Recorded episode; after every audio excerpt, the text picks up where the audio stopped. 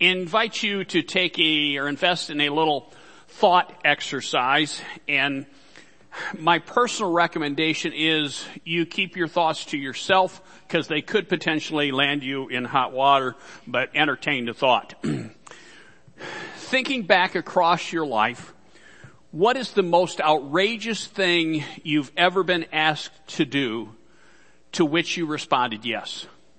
The most outrageous thing you've been asked to do to which you responded yes. And then how did it turn out? Um, maybe you were asked to take a dare and it was the most exhilarating, exciting moment of your life. Maybe you offered a marriage proposal and it changed your life in countless ways. Perhaps you considered a career change or accepted a career change or a job offer. Maybe you were asked to leave a relationship for the sake of a different relationship and you said yes and it changed the course of your life. Perhaps you were encouraged by unsavory friends, because of course you weren't unsavory, uh, to commit a crime. Or maybe you were asked to consider adding another child to your family. How did it turn out? Uh, I think about a couple. I think about the whole marriage proposal thing. Um, I've said it before, and I will say it again. Um, as a pretty much, no, not pretty much, as a totally clueless 20 year old, when I stood before friends and family and pledged to love Diana for better, for worse, for richer, for poor, for richer, for poor, in sickness and in health, I pretty much didn't have a clue. But we both said yes. Didn't have a clue what we were in for, but it changed the course of our lives. And again, I think of others of you. I know people. I know Ruben made a, a career change, moved his family across the country, a total career change, and it changed everything for them. I'm sure you have your own stories. For us, obviously one that you guys can resonate with, uh, we were asked in the fall of 1980 to leave a church we loved, to walk away from a stable job, and hook up our mobile home and move our young family to a town where we only knew two people to pastor a church that didn't exist. Oh please, hallelujah. Little did I know. Someone recently asked if I would do it all again, and I'm still thinking on that. But anyway. It depends on the day, not even the day, it depends on the moment, alright? But seriously. Just think about some of the outrageous things uh, that, that you have said yes to and how it changes everything. Every year, as I prepare to teach during this season, I'm struck by how radically the Christmas story changed some of those who experienced it firsthand. We, we are familiar with the key players and that story changed them forever. I'm also struck that there were countless other people who experienced it firsthand who were not changed at all. And as Kathleen has already challenged us, where do I fall? Where do I fall? Undoubtedly, I've said it before, but it is very easy for us to become so familiar with the Christmas story that we lose sight of just how amazing it is. Just how outrageous it is. When I slow down to let it soak in, the story of Mary and Joseph makes my head explode. If I stop and think about it not as the story I've heard since my earliest days, but if I just stop to think about, take the story in its own merit without understanding all the context that 2020 hindsight across centuries can provide. Today I invite you to reflect on it a bit. And as I ref- refresh your memories of a familiar story, I want you to ask yourselves two questions, and I want you to keep asking them after you leave today. The first is, when it comes to my spiritual life, what would it take for me to embrace the outrageous? What would it take for me to embrace the outrageous on December 5th of 2021 or December 6th or December 7th? What would it take? And then the other is, how am I responding when God makes what seems like an outrageous ask? And, and I don't say those things lightly because most of you who know me even a little bit know that on the continuum of risk taking and risk avoidance, I'm kind of way down here. I, am not the one who's a risk taker. You couldn't dare me to do some of the stuff that daredevils do. It just wouldn't happen. So when I say that, I don't, I don't say it lightly. And, and this story highlights it in an amazing fashion. So with those questions, what, when it comes to my spiritual life, what would it take for me to embrace the outrageous? And how am I responding when God makes what seems like an outrageous ask? Uh, with those thoughts in mind, uh, just listen to the first part of the story, and this is kind of Mary's perspective. In Luke chapter 1, starting with verse 26. In the sixth month, God sent the angel Gabriel to Nazareth, a town in Galilee, to a virgin pledged to be married to a man named Joseph, a descendant of David. The virgin's name was Mary. The angel went to her and said, greetings, you who are highly favored, the Lord is with you. And again, every time I read that, it's like, wow, what an awesome moment. You know, God says, here I am, you're special, you are chosen, you're just amazing. And for me, it's like, wow, can it get any better? But it says, Mary was greatly troubled at his words and wondered what kind of greeting this might be. In other words, is there a catch? Because again, some of you remember somebody who used to attend years ago, and when they were recruiting someone to serve, it usually started out like, man, Dan, you look really nice today. You know, you've been working out, and then came the ask, alright? So apparently Mary, while she was young, she had a suspicion that an angel doesn't just show up and say, you're chosen, you're absolutely awesome without thinking, what's the rest of the story here? Alright? Where's the, I got the bait, where's the hook? But the angel said to her, do not be afraid, Mary, you have found favor with God. Now again, when an angel shows up and said, you're chosen, you're awesome, you're amazing, don't be afraid. Now, it's like, if I say don't look at Steve, all of you want to go look at Steve right now. If somebody says to me, don't be afraid, I'm immediately afraid. I, I, that's just me. And so an angel shows up to this young teenage girl and says, you're highly favored. You're chosen by God. God's going to bless you in amazing ways. Don't be afraid. What's there to be afraid of? Because you obviously know something I don't. It's interesting because we think about the Christmas story as an incredible warm, fuzzy thing. I mean, it's the epitome of that when the angel showed up to the shepherds, same deal. Don't be afraid. I'm afraid. I mean, it's, it's dark. There's loud noises, bright lights, angels, and you say, don't be afraid. I'm terrified. We'll come to that in a couple weeks. But anyway,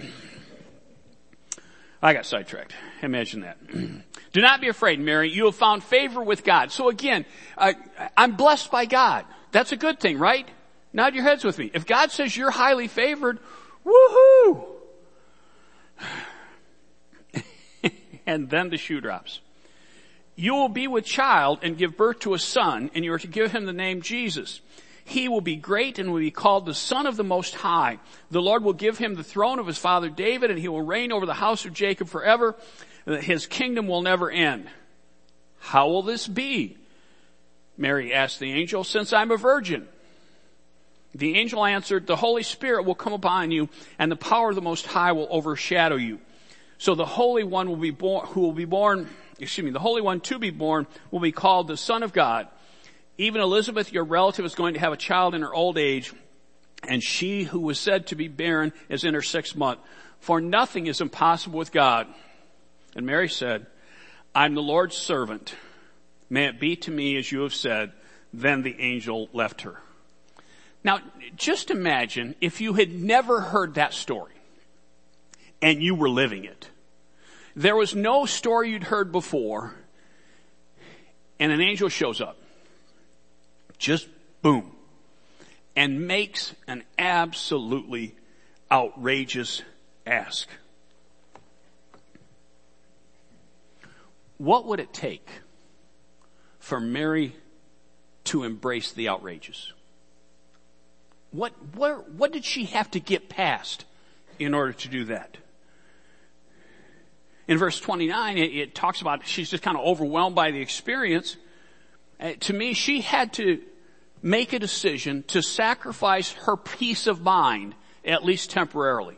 I mean, again, I'm just telling you, I've believed for a long time. I'm established in my belief. But if an angel shows up to me face to face, we're going to have a moment where I need to collect myself and restore my peace of mind. Verse 30, it touches on that fear thing, and I've already talked about that, but she had to make a conscious decision. Again, it is, it is human nature if somebody says don't look to look. It's human nature if somebody says don't be afraid. It's like when the doctor says this is gonna hurt a little, right? I had an experience one time where I was going in for a procedure and he said, this is gonna hurt a lot. and I thought, I know what it feels like when you say it's gonna hurt a little. Don't be afraid because it's not scary. That, uh, oh gosh, it's got to be really scary if you're telling me that.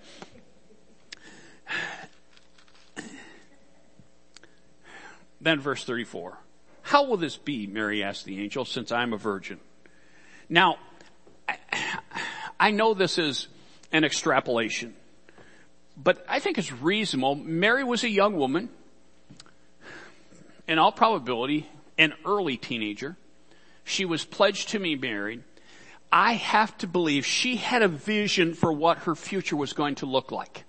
She was going to marry Joseph, her beloved, and they were going to establish a family and live happily ever after with him having a successful business as a carpenter. And an angel shows up and says, you're going to start your life even before you're married to Joseph by having a child that is not his. That was not Mary's plan. That was never ever on, you know, I have to believe no young Jewish girl grew up thinking, one day when I grow up, I want to have a baby by the Holy Spirit and have it be the Son of God. I, I think it's safe to assume that was not anybody's plan. Her plan was to follow the normal way of living. So she had, in order to embrace the outrageous, she had to dramatically alter her plans. And if that's not enough, verse 35, the angel said, the Holy Spirit will come upon you and the power of the Most High will overshadow you. So the Holy One to be born, will, to be born will be called the Son of the Most High to say yes to the outrageous.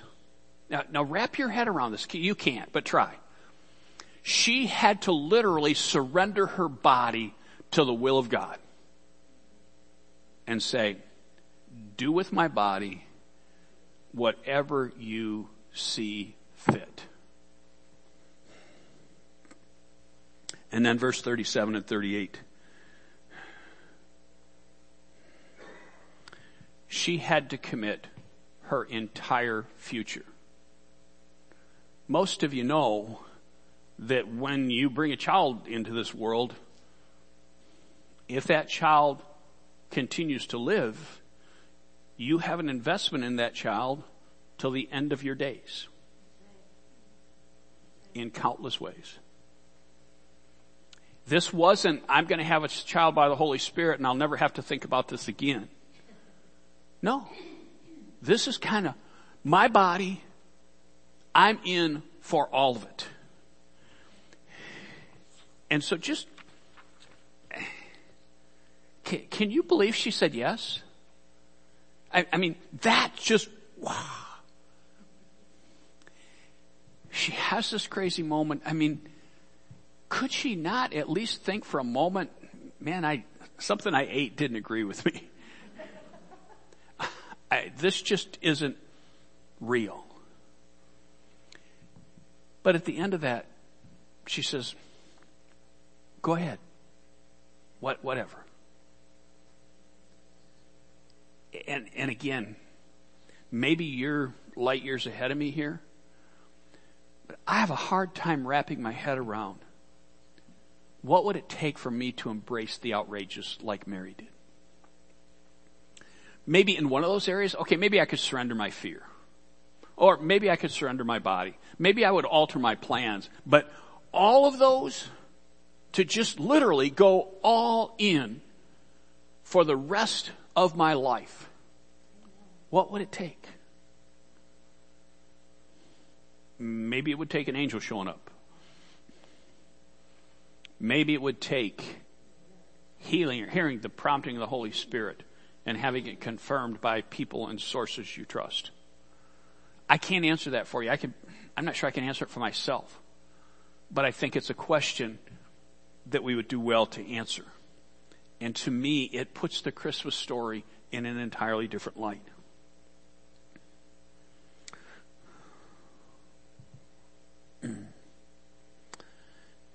Matthew chapter 1.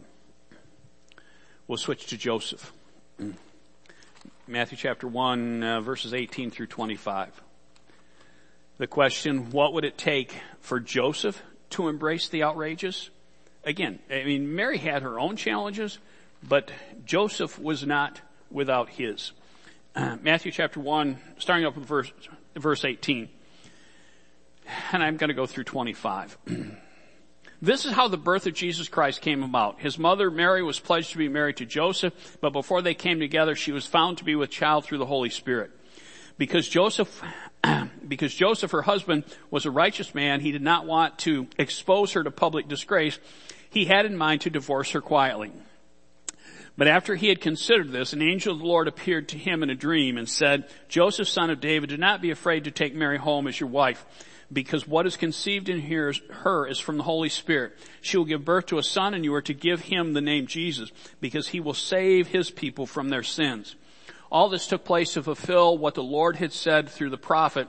The virgin will be with child and will give birth to a son and they will call him Emmanuel, which means God with us. Verse 24. Then Joseph woke up. He did, did what the angel of the Lord had commanded him and took Mary home as his wife but he had no union with her until she gave birth to a son, and he gave him the name Jesus.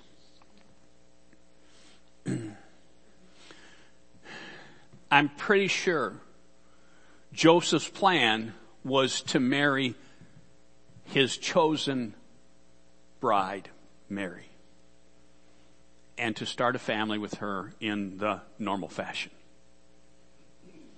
I'm pretty confident his plan was not to have someone come and tell him, hey, the wonderful young lady you're engaged to be married to is with child and it's not yours. Pretty sure that was not his plan. So he also had to dramatically alter his plans. Now, again, when we tell the story, it makes sense because we've heard it before. I'm pretty sure, I'm not a historian, not by a long shot, but I'm pretty sure there weren't any other previous virgin births.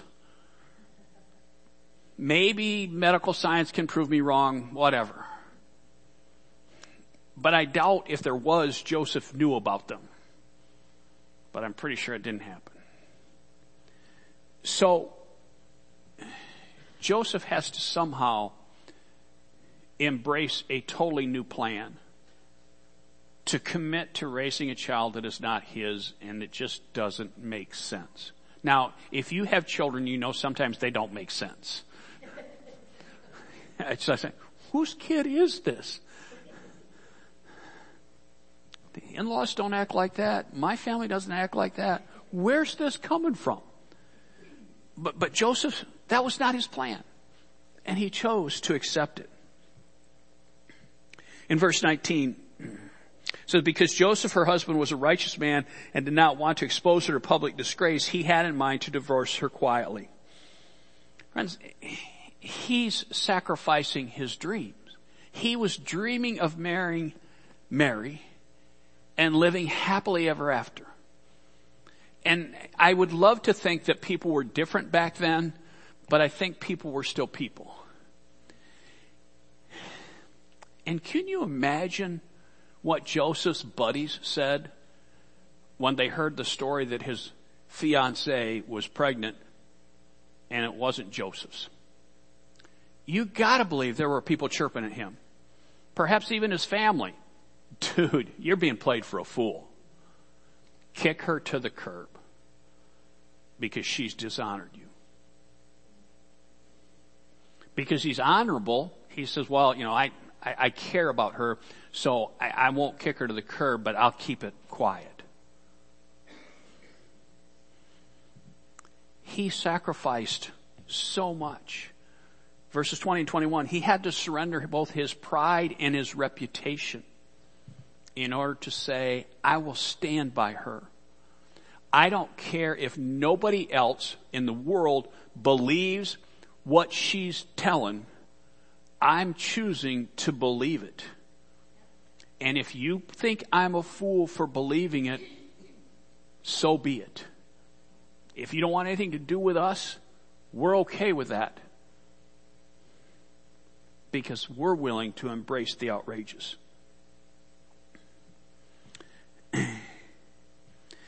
And in 24 and 25, when Joseph woke up, he did what the angel of the Lord had commanded him and took Mary as his wife, but he had no union with her until she gave birth to a son, and he gave him the name Jesus. Joseph, to embrace the outrages, he made a conscious decision to release his will and say, not my will, but yours be done. Again, can you believe he said yes? It just doesn't make sense. And again, what would it take for me to embrace the outrageous like Joseph did? If your head's not exploding yet, alright, remember we've not heard this story before. Just think, for better and for worse, Mary at least lived long enough to see how it all played out. While Joseph, in all probability it appears Joseph went to his grave without even knowing the full meaning behind his willingness to embrace the outrageous. Now just chew on that for a moment. I'm not sure I could get to a place of embracing the outrageous if God gave me a storyboard and said, here's how it's all going to play out. If you'll say yes here, in 50 years, this will be the result. But it's going to be a tough time getting there. I might be able to get there. But if he says, I need you to trust me that it's all going to work out, but I'll tell you right up front, you're never going to get to see it. What? I'll sign up for all this stuff. The embarrassment, raising a child that's not mine, the ridicule, the questions, pouring my life into someone, and I don't even get to see how it turns out. Talk about embracing the outrageous.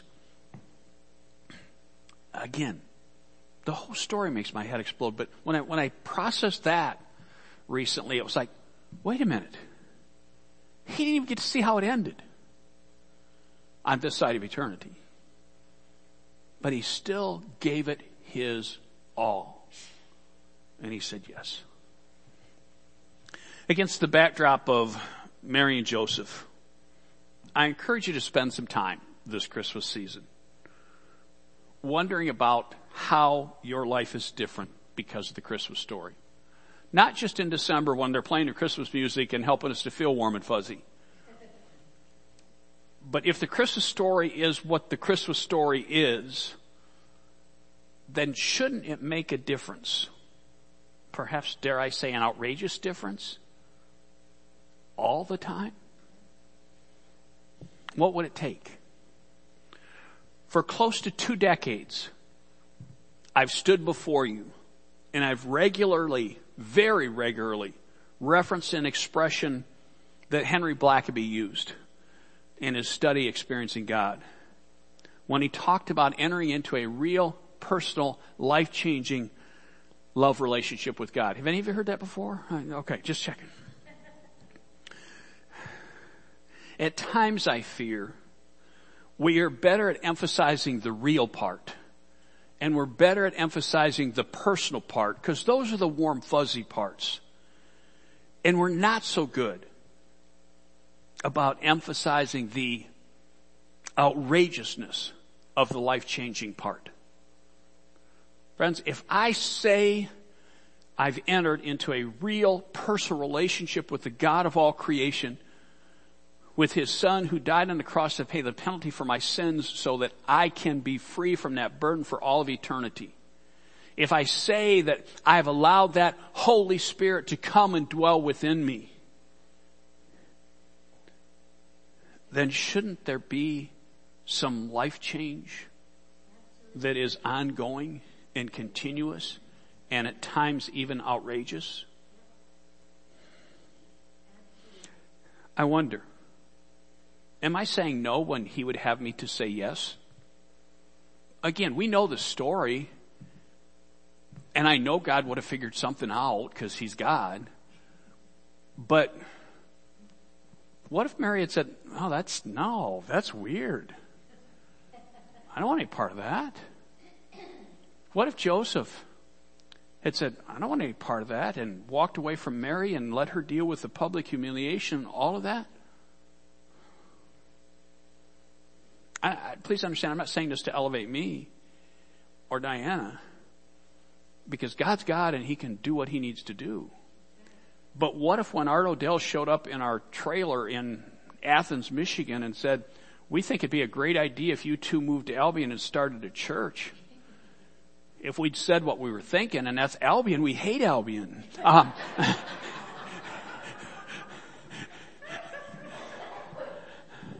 I was thinking I should just take over their church, but they weren't having it. Uh, but, but, seriously, folks, and, and I have to ask myself, what have I said no to since then?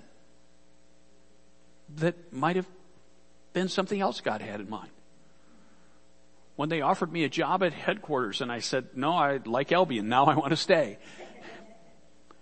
And, and again, that, that's just me. You've got your own. But, but I have to ask myself, am I saying yes or no when he would have me say yes? And I have to ask myself, am I saying yes when he would have me say no? What would it take? What would it take for my life to be radically transformed by the Christmas story? I'm going to come back and I'm going to ask you that question next week. I'm going to ask that question the following week. I'm going to ask that question on Christmas Eve. What would it take? What would it take? What angel needs to show up? Because in my experience, you're never going to get a guarantee. You're always going to be signing a blank check when you say yes to the outrageous. And I trust Diane a lot, but I even have a hard time signing a blank check for her. she at least knows the balance of our account. God fills it in based on the balance in his account, not mine. Let's pray with me. Father, it is outrageous but it's equally outrageous that you loved us enough to send your son Jesus Christ to die on the cross to pay the penalty for our sin. It's outrageous that that son rose from the grave triumphant over sin and death. It's outrageous that you ask us to be a part of that. It's outrageous that we're able to sit here today and worship you. So help us. Help us to put it all aside and hear your voice. And it may be a little outrageous, and it may be mind-blowing outrageous. But help us to wrestle with when to say yes, when to embrace the outrageous, and when to embrace the change that comes from saying no. We ask this in the strength and in the power of your Son and our Savior Jesus Christ. Amen.